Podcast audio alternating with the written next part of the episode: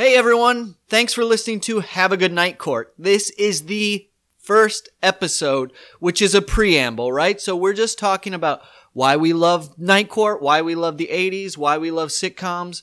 We're gonna meander a little bit, and eventually we're leading up to the pilot, episode one, which is the next podcast. So it's the first ever Night Court podcast. It's the first ever episodic sitcom podcast by us, The Jerk Practice, who also have our mother podcast on iTunes, The Jerk Practice. So feel free to go check that out. So we're going to grow, we're going to evolve. But like I said, this is just a little setup. So, uh, welcome. We got 193 episodes to go and let's get at it. Gavel bang.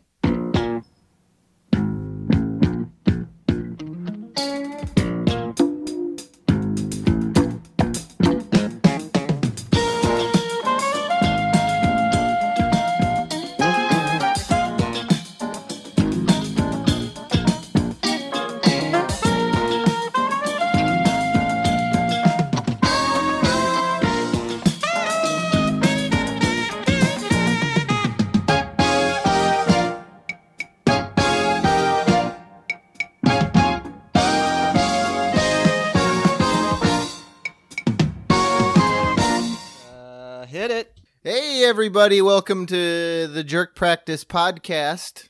The the B squad here. It's just uh me, Casey. And I'm HD and I'm here to say I don't have anything else.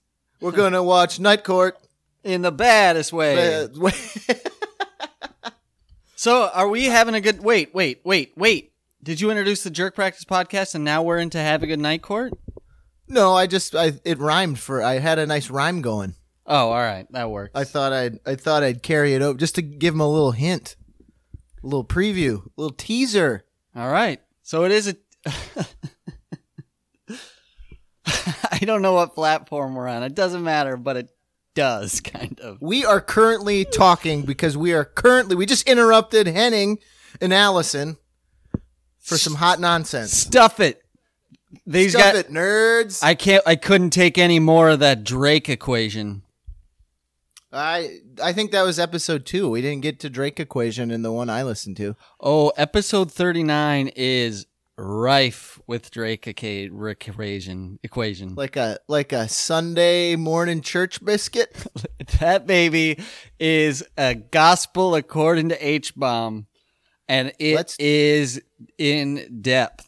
Wet, juicy farts and boners. Then to cleanse your palate. Yeah, for yeah. Your return to This is a nice little break from that. I for, I forget what's going on. I, uh, yeah, I don't know, but not to make fun of those guys. It was really funny and fun to listen to. But I was like, man, when I'm not there, they talk about like words and shit.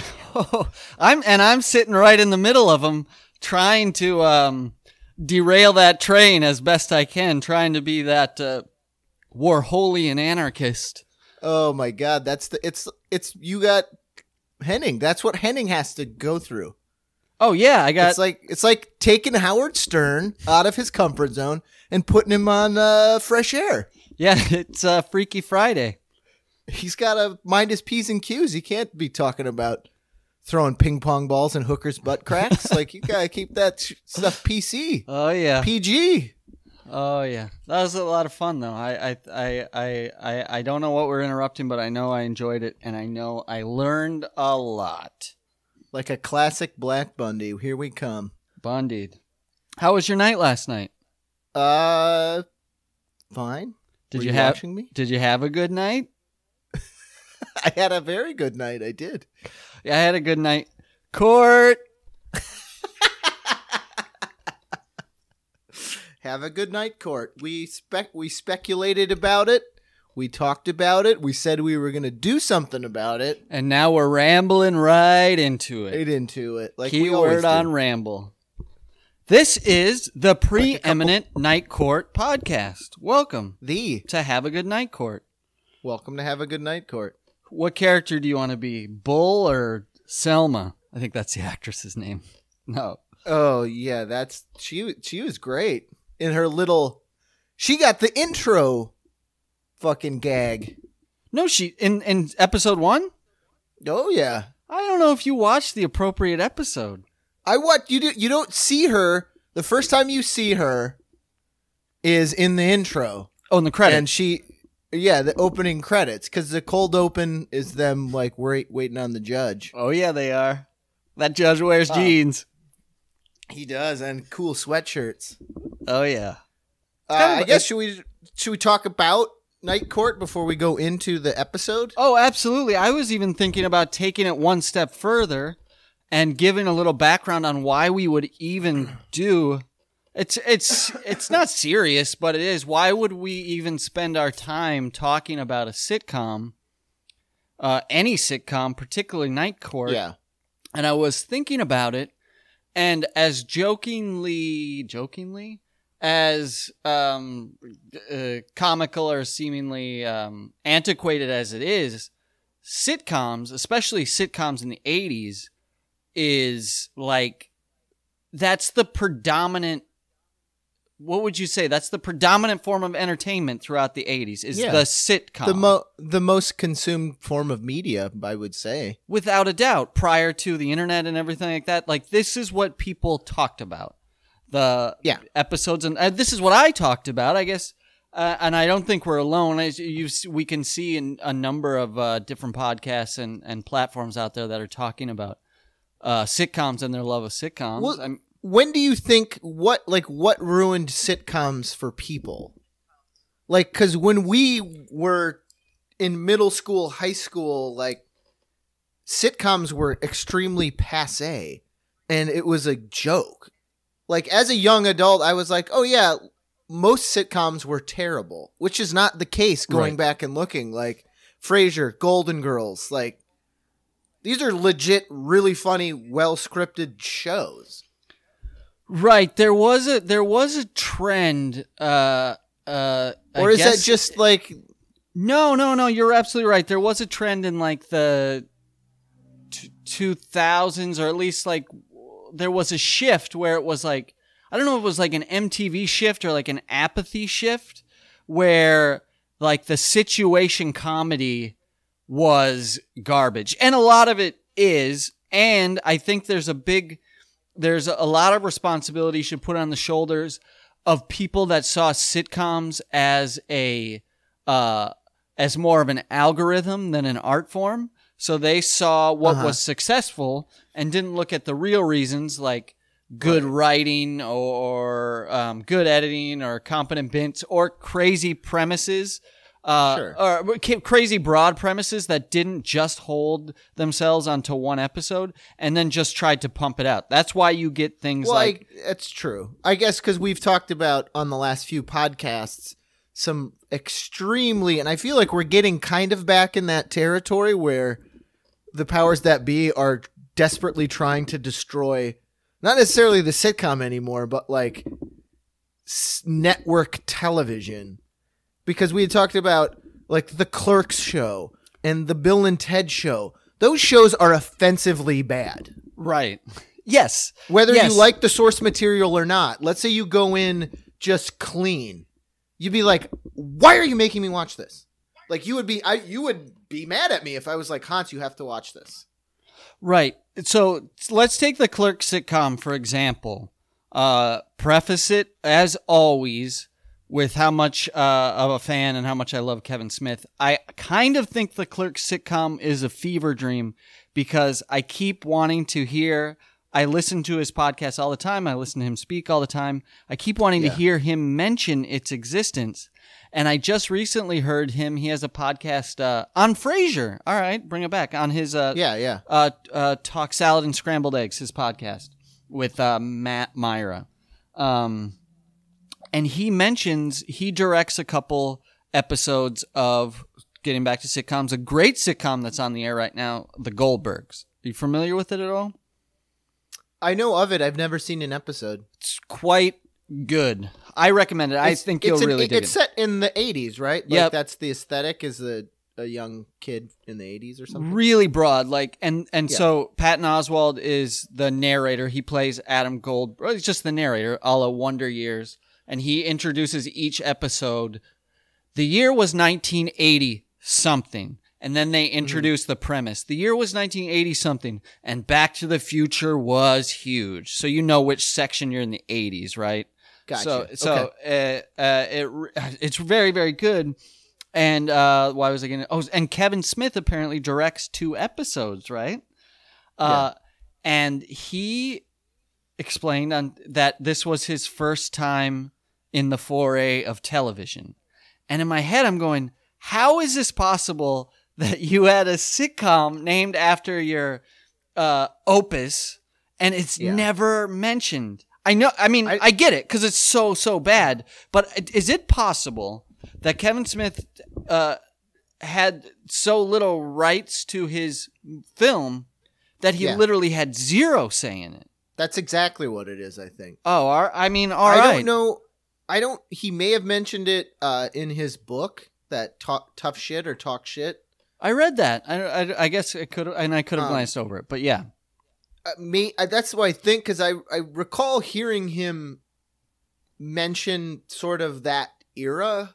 Like I literally think like to get clerks distributed and to get Mallrats made, he just like I think like you know he talks about that producer friend of his Jim Jacks like yeah, I think that was just solely a studio thing. I think that's when that happened when it was under the tent of like your your indie movie like they couldn't they don't have the long view of like it will just be this cult classic. Like, right. It's still in that time where it's like if something's a cult classic, it doesn't mean it has longe, you know. It, people haven't found a way to like make money off of that Sure. they do, but like the cult of the cult classic. Because I, I think he was just like, if you want to make real money, we got to make this a TV show, a sitcom.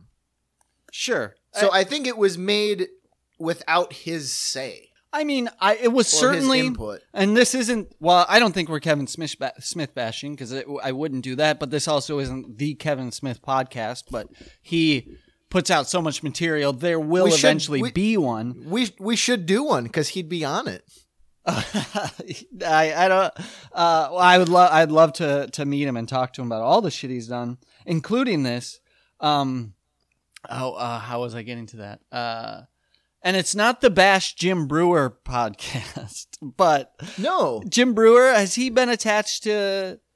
Oh, you know what? I was gonna say, has Jim Breuer been attached to anything that's uh, uh, been well received? And he was, although I don't know if it was well received. He was in Half Baked, and that was a that was Yeah. a pr- that was a movie that uh, didn't get. Uh, um, I don't think it did well, but it's a now. I would say it's classic. a cult classic. I do not like it at all. Yeah, can you? I real quick, and then we'll get back to having our night court.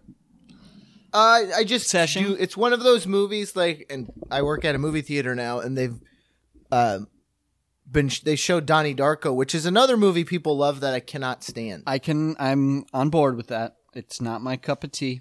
Um, but I feel like I- get I dislike I start to dislike things more when I have to be defensive about my opinion. Of course. Like I just I have seen these movies, I don't care for them, but the moment you try and make me look like an idiot for not liking it is the moment it turns into like vitriolic hatred of a movie, which I don't really have. It's just if you want to be combative about it, I'll be combative about it with you. Yeah. No. Uh, when in talking about art in general, it's always good to have a discussion on uh like the aspects of it, but it it tends to be very cut and dry, broad question and responses, which does nobody any good. Say Get Right. Out. I haven't seen Get Out, but let's just say Get Out. Yeah. Everybody seems to love it. I've talked to. So I see it. Somebody comes up. Uh, would you have you seen Get Out? Yeah, yeah, I saw Uh-huh. it. What'd you think of it? Nah, I didn't like it. No way. It's great. And it's like, but Mm-hmm. that doesn't do us any good. No, SNL did that really great sketch a few months ago. La La Land. Uh, the La La Land police sketch, yeah, that's right. which I can uh, definitely attest to. Like that's what people thought of, like working in a movie theater. Like people just love that movie, which is fine. You you can love it, but I didn't hear anybody speak up about how they didn't care for it. Sure. I just think it's they're just like I don't want to hear this. I don't want to hear no guff. I guess when I was, I guess I was, pr- I'm sure, no, no guess, I'm sure I was more judgmental one of films when I was younger. Like when we say Donnie Darko, like I'm just not a, it doesn't do it for me. But I could give a shit. Obviously, it it certainly there's a, a huge swath that loves it, but I also definitely don't give a shit about what other people like. Whereas, whether Yeah. I was uh, vocal about it or not, and I was probably vocal. Like if somebody said something like Goonies was terrible, I'd be like, "What? Like what? What's Oh, wrong? yeah, of you don't love yeah. fun? Like you don't? It's like the same thing. It's it's well, it's not the same. I was gonna say it's similar to somebody saying like comic books are for nerds, which people don't say anymore because the culture has Yeah. totally shifted. But it let's just say it's somebody saying comic books are for little kids, right? Right. and I'm yeah, sure yeah. I'm sure in certain circles that's still that is still ignorantly said because they Sure. don't know anything about it. Um, but uh, oh, I, I totally lost my train of thought there. But uh, um, No, but I, I agree with what you I think you were getting at earlier. Like you do you do that shit when you're younger because you that's what defines you because you're not passion, a, a yeah. fully formed person yet. So mm. what you are is this cobbled collection of likes and dislikes. So if someone dislikes something you like, it is an attack on you, the fiber, the fabric of who you are at that moment that's a because great you point. haven't you haven't went out and made anything or done anything like or had a job or I feel like if you go out and create something you don't have to it doesn't invalidate your opinion if you don't but like that process makes you more Appreciative. yes of just anything like I am that person now like I there I'll see movies or read comics or something I don't like but I appreciate the choice. Like if if the show made a choice, it's not com- it didn't pan out for them, like I get it. I was like, but you tried. Let's go to the the biggest, I think the most easily um, graspable, graspable, the the easiest concept being sketch comedians is bashing Yeah. Saturday Night Live, right? When Sure. you're when you're Yeah, on a, yeah. I guess it's when we're on a stage and we totally tank with an idea we worked so hard on, and it's happened innumerous times. How can you then go watch an episode of SNL and and bad and and you know what? I'm really conflicted even as I say this because of the resources that are available and all of this. But at the same time, nobody. I, I forget who said it, and it, and again, it might even come full circle to Kevin Smith. Nobody sets out to make bad art. You can see in the in the process like you can tell when a movie's just a straight up piece of crap money grab. Yeah, I was gonna say there's that caveat for sure. The like, the Like- the Italian shark money grab. Like I I recently watched uh Ashley'd fallen asleep and I'd heard it was bad. I knew I wasn't going to like it. It was the last X-Men movie. Is it Logan? I heard that was good. And that I heard was good. This was uh, X Men Age of Apocalypse or some shit. X Men Apocalypse. that they they spent like a billion dollars on that. I remember like that was all that was advertised in Manhattan What? over the And that's what made me mad. Like, yeah, I, I have a connection to those characters, so when they're done poorly, of course I'll have a reaction. Like, eh, you didn't really do the characters justice, but it's not fair because there's 65 years of X Men stories. sure. and Yeah. to distill that down and but what really pissed me off was i i was how much money was spent on this movie and it feels really low budget it feels like an episode of doctor who it- and what can you elaborate on that? Like for a special effects kind of situation? just everything despite the the scope they're trying to make it's this character called apocalypse and he's literally going to destroy the world Sure. Yeah. like the entire world. He's gonna wipe everybody out. The strongest will survive. That's his catchphrase. So the stakes are huge. Yeah. Maybe I'm just burnt out on the stakes being like, oh, it's the end of the world again. right. That's really. But those Yeah. are the stakes. There are three to four CG set pieces that show this like New York City coming apart, like Cairo turning to dust. And then it gets to really small and it's you can tell it's a soundstage like three levels of stuff, and they're just like running and jumping off of that. Yeah, no, no. Um, what do you call it? It's all digital effects versus uh, uh, not tangible effects. What's that called? Uh, There's some just uh, practical. practical effects. Thank you. Not Uh, so eh, you know, at the end of the day, it was just me. I was like, I, I, I will fully admit I do not like Bryan Singer's style of directing. he's still directing X Men, huh? He does that a lot. Right. Like he has these super close up scenes feel like the set of a cheap TV show. sure. Why- And then he'll go like I don't know why. I don't know why, but I, I was watching it and I was like I again it was me doing the old speculate like we do. I was like that motherfucker someone's skimming off the top oh yeah, sure. cuz like 500 million dollars got spent on this movie and you do not see that money on the screen. Yeah, that's interesting when you think about that. And then I've heard uh, people involved, like directors and producers, and and and they they make these huge movies with these huge budgets, Yeah. and then some of them that are successful that have these literally like billion dollar windfalls. Mhm. Then the studio literally will mark off that project as a um like a write off, like bankruptcy. Like they didn't make any money. It's really, really like lawyery, connivey kind of shit. Like it's it's straight up producer shit somewhere in there. No, and that's like there there were seven screenwriters, there's probably 12 producers. It was just a giant clunky mess of a thing. Yeah.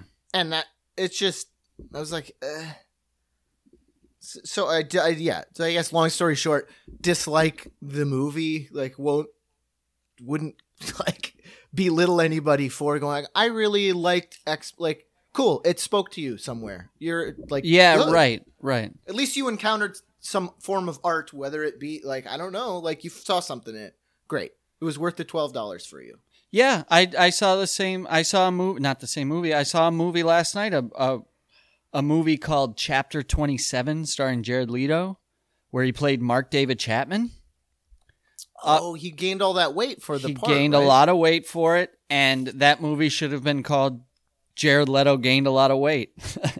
I mean, Yeah. it just didn't do it. It just didn't do it for me. But uh, I mean, Jared is a great actor, and he makes Mm-hmm. really good acting choices. This was a very deliberately large version of Mark David Chapman from what I've seen.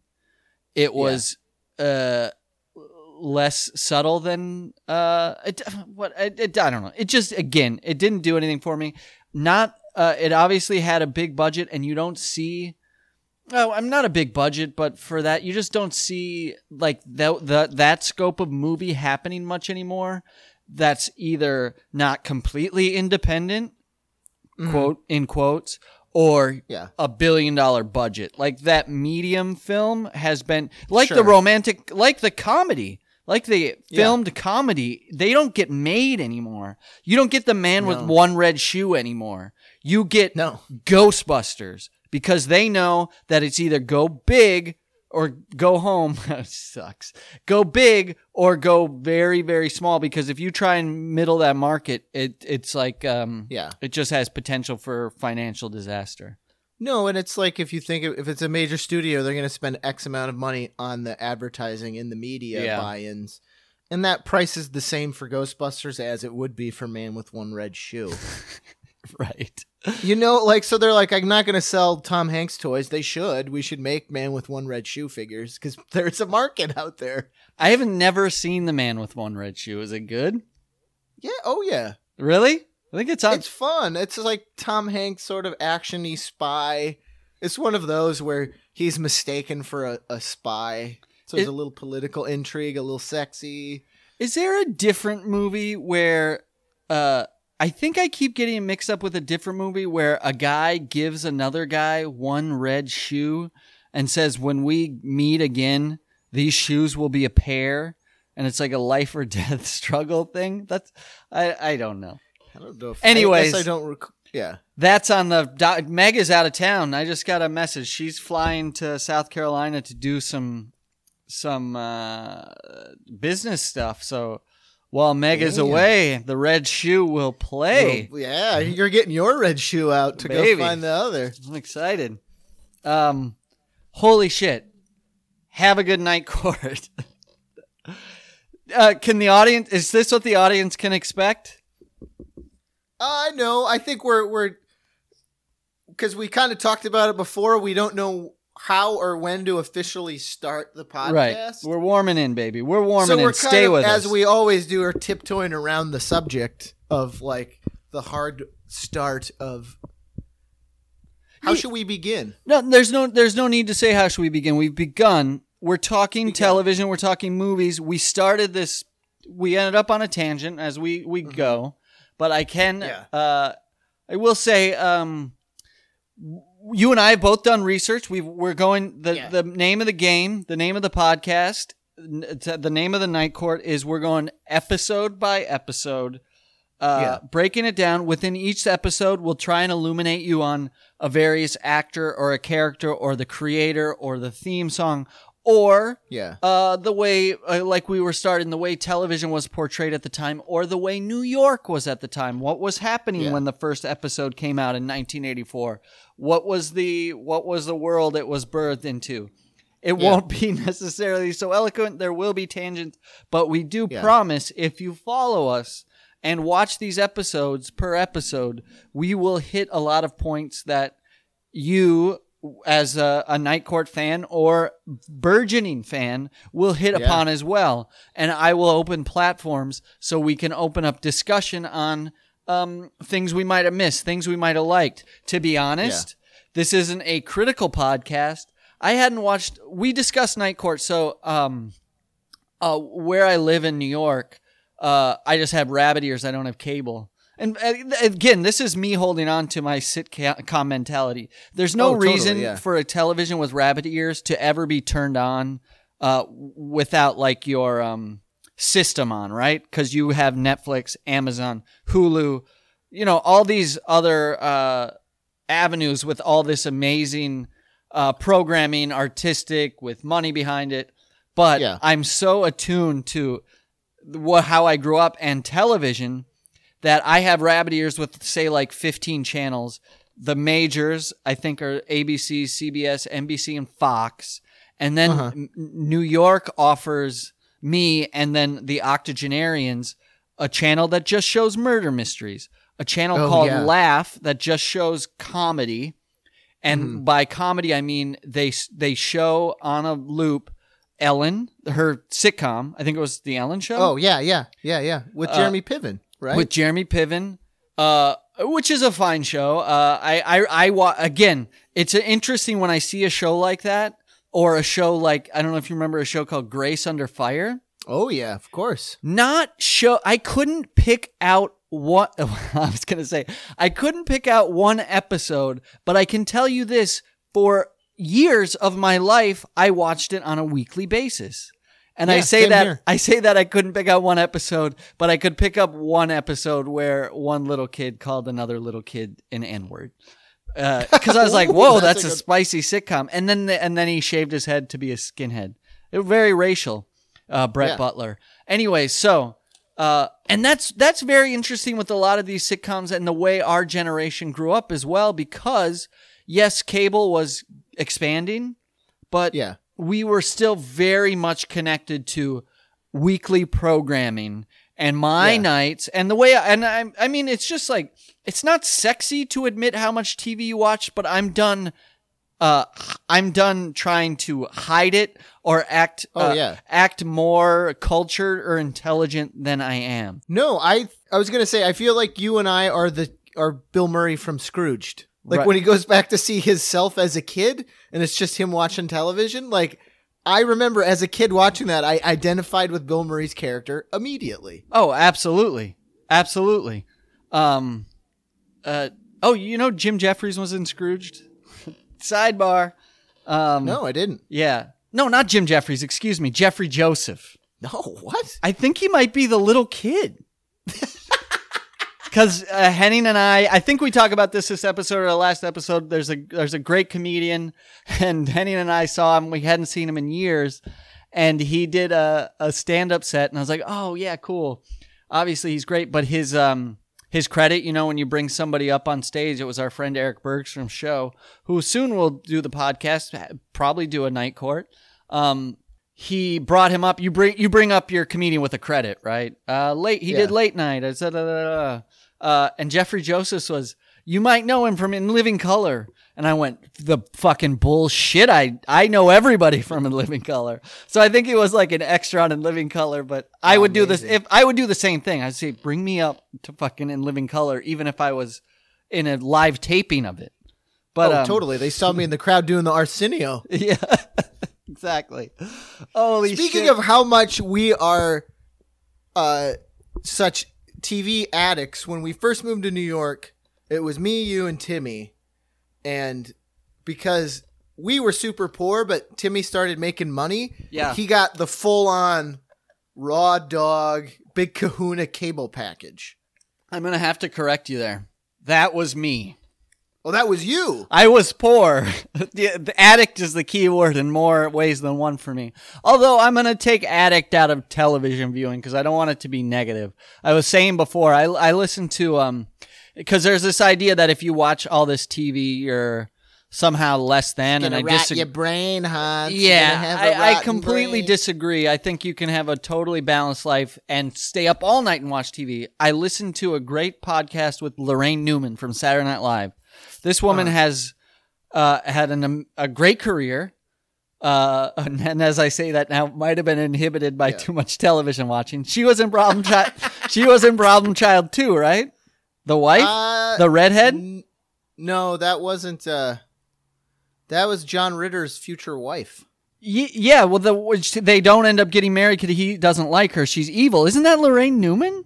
I don't think so. Oh, uh, doesn't matter. Anyways, Laraine Newman was on a podcast, might have been Nerdist or something, and she just, they were like, "So what do you like to do?" This or that. And keep in mind, Laraine Newman, she's famous. She has all the connections in the world. She's iconic. She just said, "I just like to. F- I watch TV," and, and then she said something like, "I watch like nine hours of TV a day," and it's like, good for you. I mean, maybe that's a little excessive, but probably Yeah. not. I just think she's just one of the few people I've heard just admit it. Think about it. You Yeah. sit down in front of Netflix, you start watching a show, and then maybe you've watched a movie throughout the day. There's your nine hours. It's like not. It's just not hard to get it. And then put put how many an hour or so online when you're viewing this or that. I mean, it's uh Oh, it's no It's different. there. but we're talking about a time when like all you had was cable television. exactly. Like I, my parents were super cool. Like they were cool. Like they were like obviously,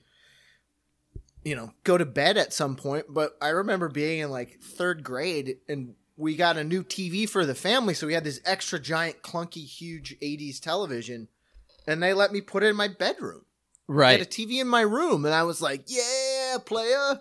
I had one and of those. all it meant well. was I stayed up late and watched like E Howard Stern or like whatever sitcom was playing at that time. Like Oh yeah. Oh, I was gonna. So you had you had the TV in the bedroom with the cable. I had the TV in the bedroom sans cable. So my viewing and well, my shift to VHSs happened right around what was it 1 a.m. when the uh when the old star stars and bowers the Star Spangled came on. probably, yeah, they didn't because that was the beginning of the late night. Because there was only a few channels that would play through the night, and it was like Comedy Central, Sci-Fi Network, like all the new newer cable stations. Like the local yokels, like would play the you know infomercials and shit, or they would shut off. Right. Oh god, day. nothing more depressing than seeing uh seeing that Star, Star Spangled, Spangled. Banner. Can you give me one second, pin it? I'll be right back. Yeah. I'm back. Sorry. Did you leave a tasty treat for me? I did. You actually reminded me of something. Sorry. Uh, you said you said what the fuck in that tone, and I, all I could because Easter is around the corner. sure is. You may have to put on the blog. Uh, our friend, our fellow Milwaukee comedian, we may have to put those sets up. Uh, that that comed the last comedian of that like six hour Bark, bark, open mic show that yeah, who had the the story of Easter. I'll make a note of that. Absolutely, I will. Uh, I know that was a lot of talk for a little payoff for nobody. That no, no, no. It's good. It's good. Sorry. Uh, my uh, friend to the podcast and fiance to me. She's flying out. I just wanted to give her a a, a hi and bye before her plane took off. Um, sit, sitcoms, Night Court. Uh, I mean, I definitely had my goat. So, oh, that's what I was saying. So, what I have now and how I became reacquainted with Night Court is this channel called Laugh, L A F F, that plays Ellen and Drew Carey Show, which is a great sitcom. Very, oh yeah, very good. and very unique in its own um well we talk about it there's similar similarities to that in night court and we'll make a lot of similarities as we talk about this uh sick this show um in that that drew carey is a very uh, uh interesting like um variety of sitcom in that it's almost simpsons-esque to be honest in that Yeah. it had an overarching narrative but you could pluck any episode out and watch it individually. Yeah. Uh, and I say that is unique because I like the only overarching narrative of a lot of sitcoms was just that the characters grew older. Like I, Right, Unless it was a two-part episode of Family Matters, no, none of the episodes related. Right. They got to the point where it was like, okay, Laura has to stop going to high school, so she'll go to her new job. Yeah, But that was it. Like they'll do a graduation and then it's the same shit. She's leaving for something else. Uh, and and again, I, I, I have to you know we have to remember that the again it's more complex than just uh, start to finish because as I think of Family Matters, they started having running character. They started having a running theme of a personality changing machine. Oh yeah. And Stefan, look at that little boy with that Jheri curl dance. that is again that is the weirdest one of the weirder characters in all of television. That and then the the little Italian kid from Who's the Boss with the froggy voice. Hey Tony. shit. like they just they just literally doing? brought on a mini Tony Danza.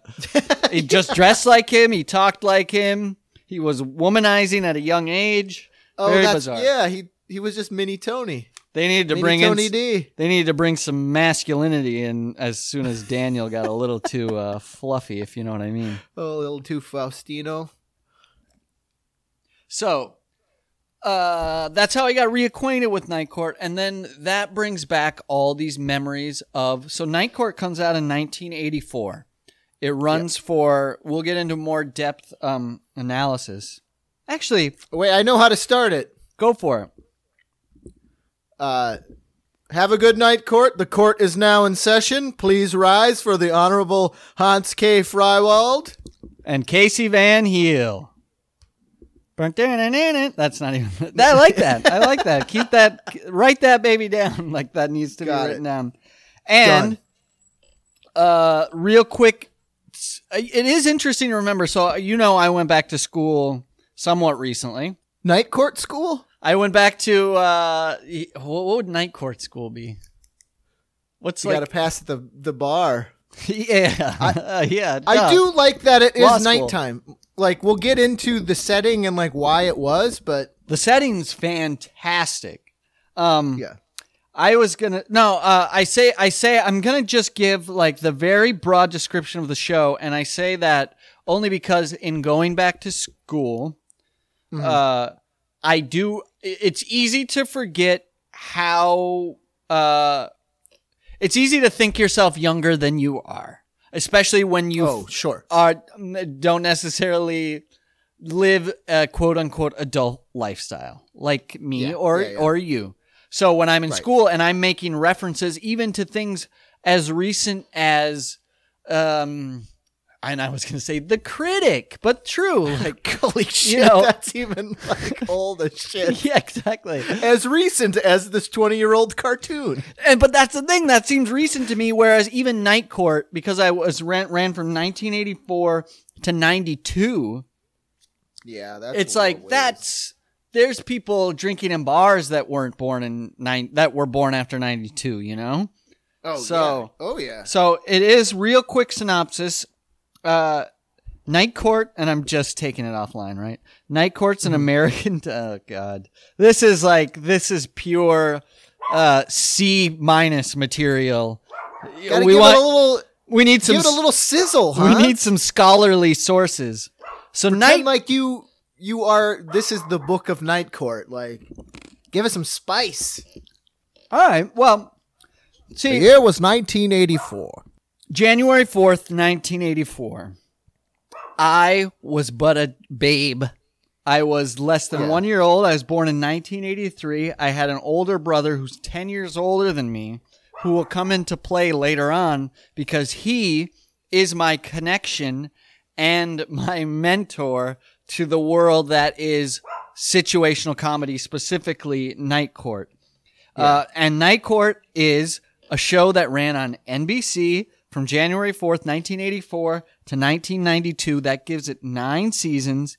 It took place during a night shift in a Manhattan courtroom.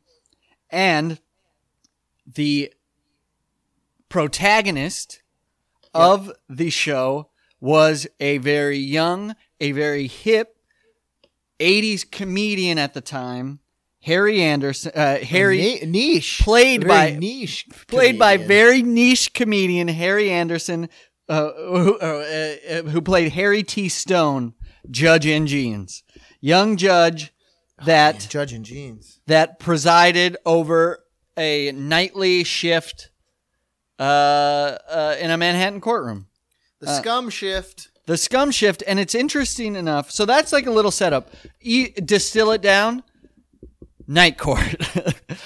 People that work at court at night in 80s New York. It's perfect.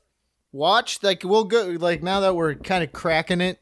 Like all you got to do is watch the intro.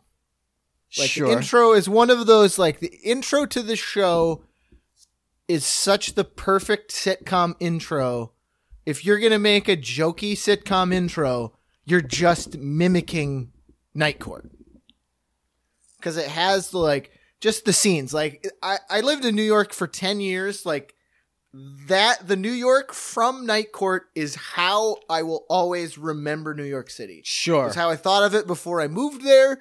It's how I thought about while I moved there because it's just 80s New York is New York to me. Like that's the Ghostbusters New York. Ab- it's the, absolutely.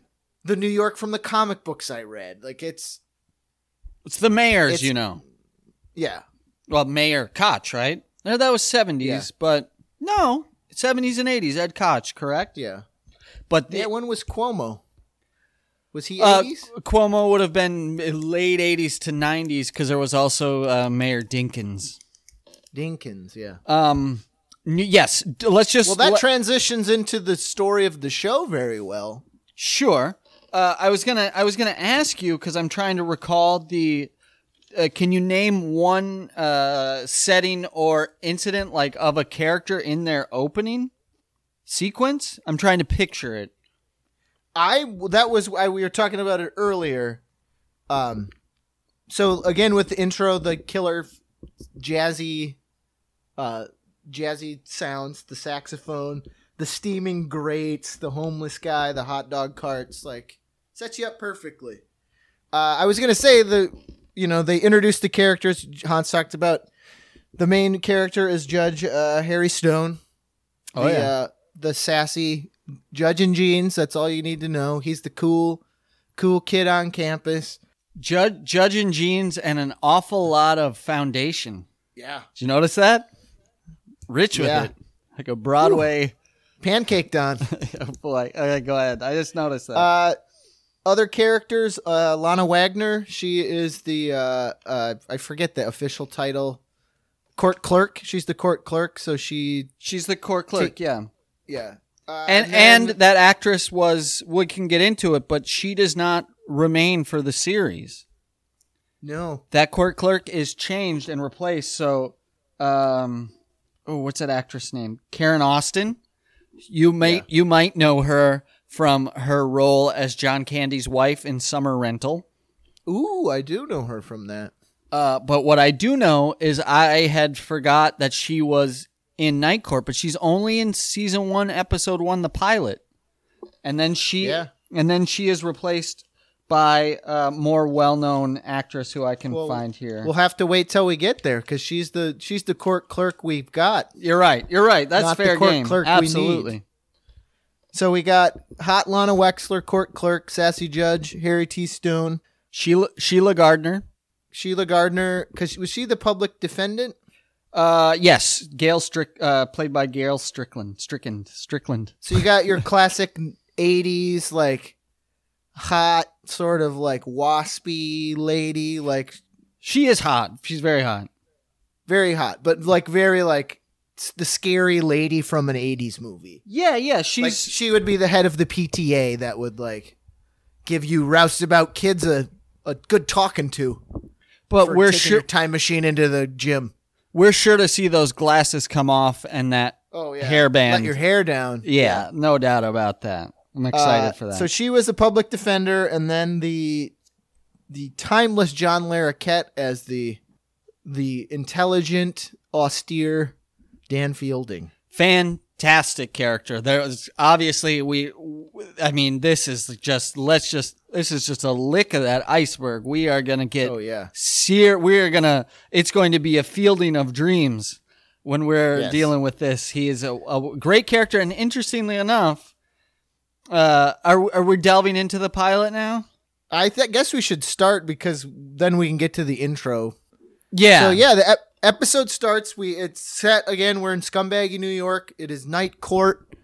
Uh, Mm-hmm. All the extra actors are amazing because they're all homeless guys, prostitutes, or crazy people. So again, going back to what you said about why we love this New York, because that is what was going on. If you see actual footage of New York, it is rife with uh, homelessness, um, uh, prostitution. All of these things are going crazy. A big part of it ha- deals with Reagan put a lot of people that were mentally ill out in uh, out of the, pushed them out of the institutions that was keeping them healthy and Yeah. safe, and just literally dumped them on the street.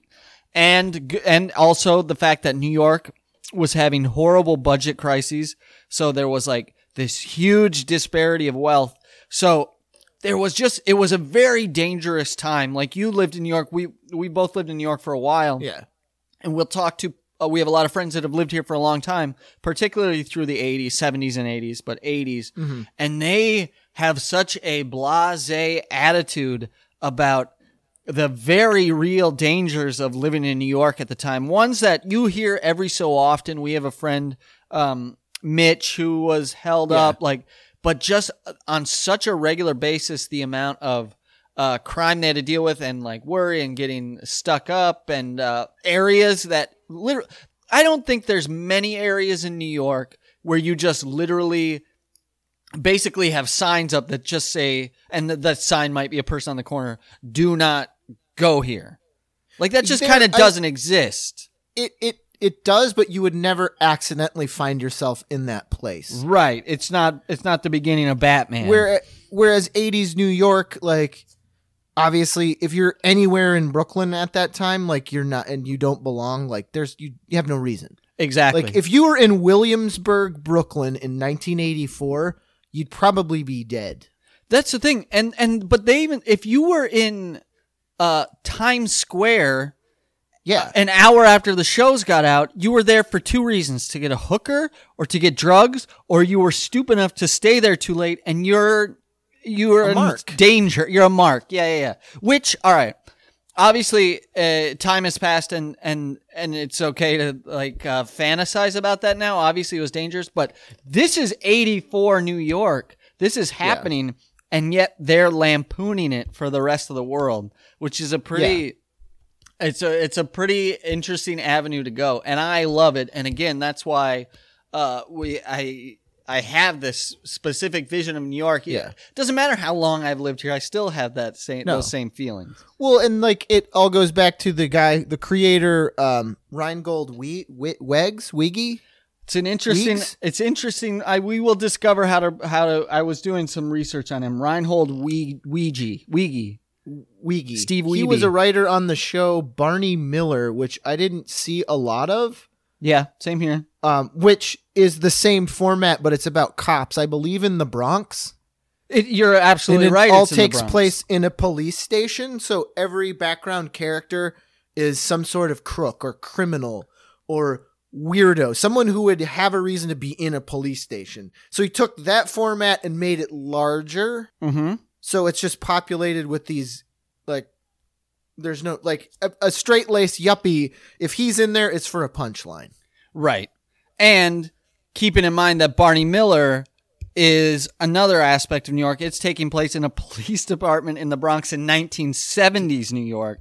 Yeah, And so it's in- another decade of weird. If crime. anybody knows about New York in the 70s, they know it was really rough. But they also know that the Bronx was literally on fire. Like the Bronx, just they had this intense uh, white flight.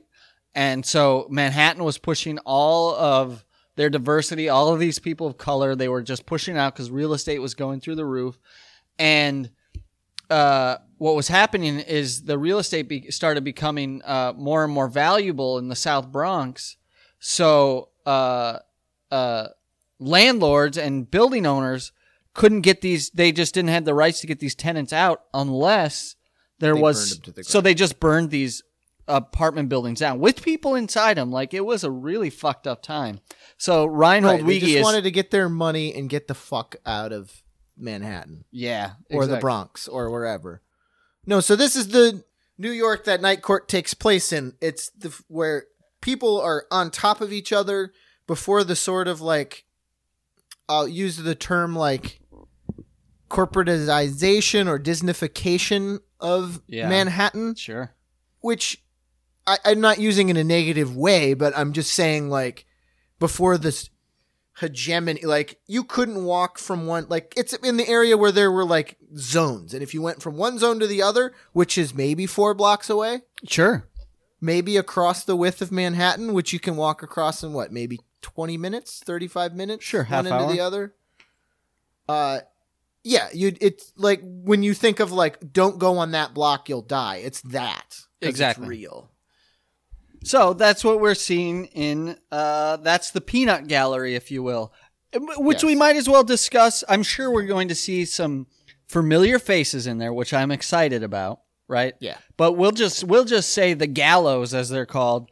You can Yeah. consider that one character. If you're in a writing room Oh, yeah. for Night Court, you are writing for the gallows as a character, and and there's so much malleability there, which is so much fun because It's the best. Like it's just this roiling sea of like you need a punchline.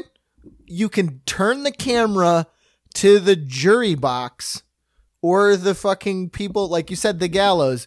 And like for example, in this episode, Yep. they had a creepy looking old Italian guy in a dirty bathrobe lands a punchline, and that's it. He's like, "But how about can we whoop and yip?" And you're like, "Perfect, good, great." Or what was the what was the joke? uh, he. Uh, we'll get. Uh, I mean, do you want to get into it now, or should we just go back to the beginning? and- We we'll, we'll get to it. That's a taste. it's That's only a, taste twenty minute. It's only a twenty minute long show, so it's Yep. like, It really does feel tight without those commercials, huh? yeah, I'd love to do a little segment on the advertising that you would have been seeing around this time. Ooh, yeah, we'll parcel it out.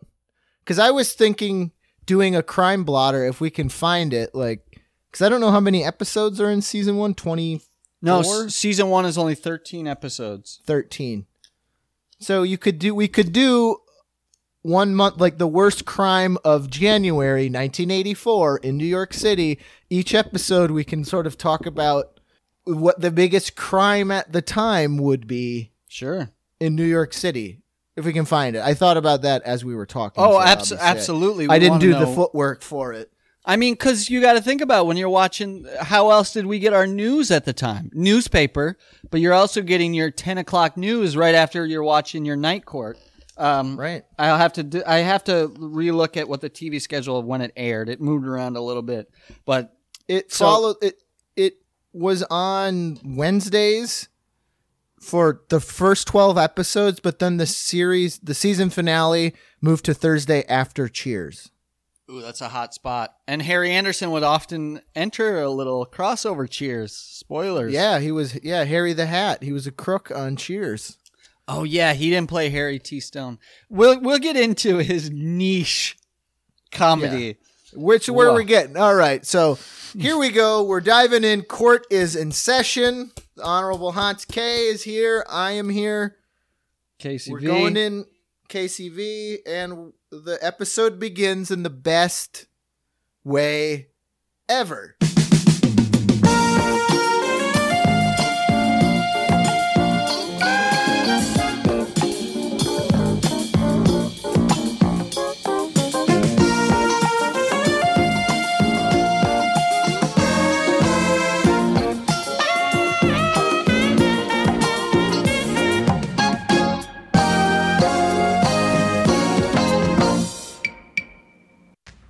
The judge will be here any minute. Are you finished painting? Yeah. Well, then what are you doing? I'm watching a naked couple in the building across the alley. They're fooling around. That's depraved. Too soon to tell. I meant you. How would you like somebody watching you and your wife doing that? My wife won't do that.